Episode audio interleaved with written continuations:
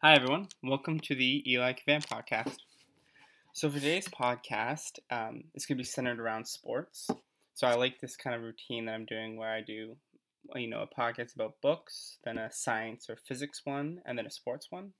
So, for my first sports podcast, I decided to just um, kind of talk about some of the podcasts or sites that I go on to learn more about uh, sports, especially the analytical side. Um, so you know the description will really be the most useful thing here but um, i'll just go through you know my the three sports i chose are like baseball basketball and football. Those are the three that i'm most interested in. Um, and i'll just give some advice for anyone who's trying to maybe learn more about the analytical, analytical side of sports is that one thing i often do is i listen to um, fantasy podcasts like fantasy sports podcasts because even um, even if I'm not necessarily playing fantasy sports, they these guys still are you know experts of their field, and they have to know how these players are going to form. They have to perform. They have to know how to project these players.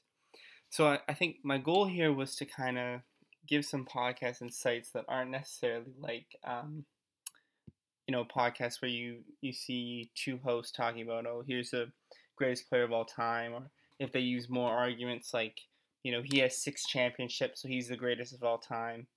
Um, these are, you know, these are podcasts that use more, you know, statistics and, and analysis to, to make those types of arguments.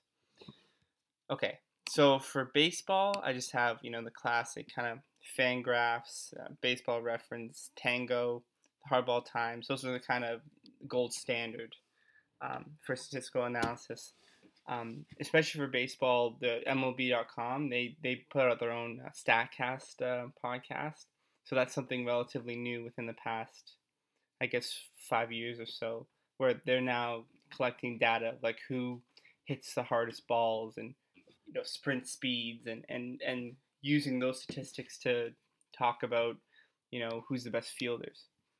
Um, and and here you can also see kind of the uh, you know dichotomy between analytics and scouting. Like Baseball America is one of the best um, baseball podcasts out there, especially if uh, you're interested in college basketball.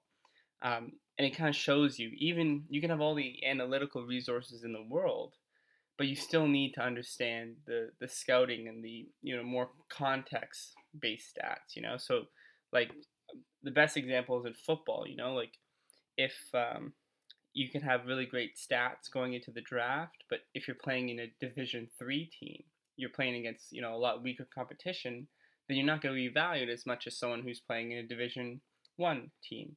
And you know similarly with age, you know if you're a 24 year old football player compared with you know a 21 year old in the draft, most teams are going to value the 21 year old.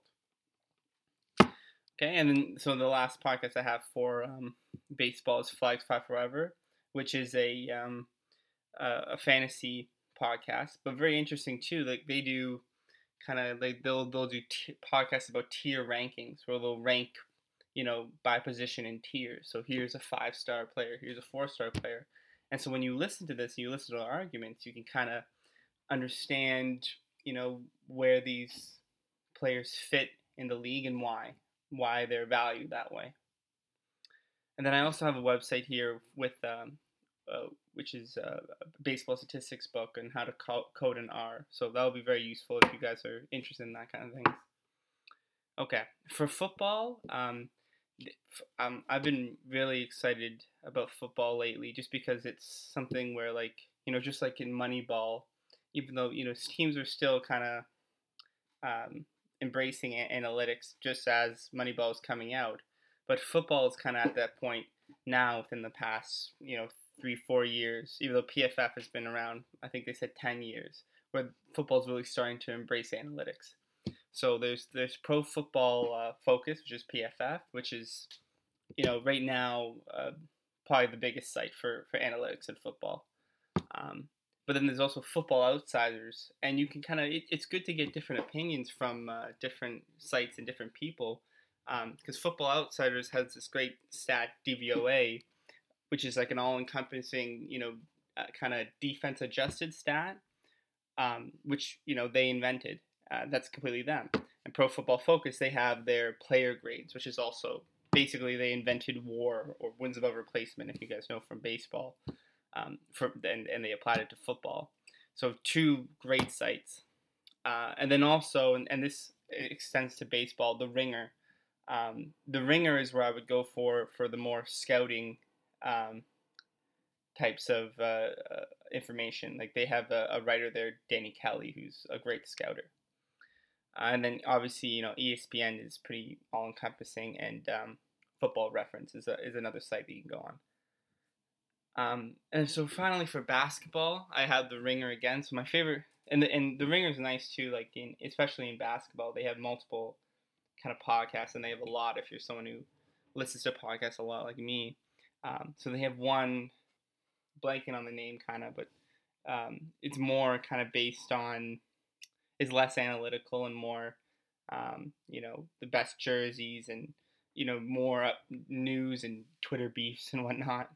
And you know my favorite is is actually the mismatch. Um, really interesting. It kind of goes along with what I've been talking about, where it's like one guy is very analytical and you know stats and scouting based, and the other the other gentleman is more uh, old fashioned, for lack of a better word. And so it's interesting these guys, they, you know, arguing with each other because you can kind of, because you know, I'm I'm someone who who very much likes the analytical side, but you know, sometimes I am with the the more old fashioned guy and the the kind of arguments that he makes, and you so you, you definitely have to bring in uh, both types of information to fully form an, an opinion. I think that's that that this podcast, the mismatch, kind of teaches us that more than anything.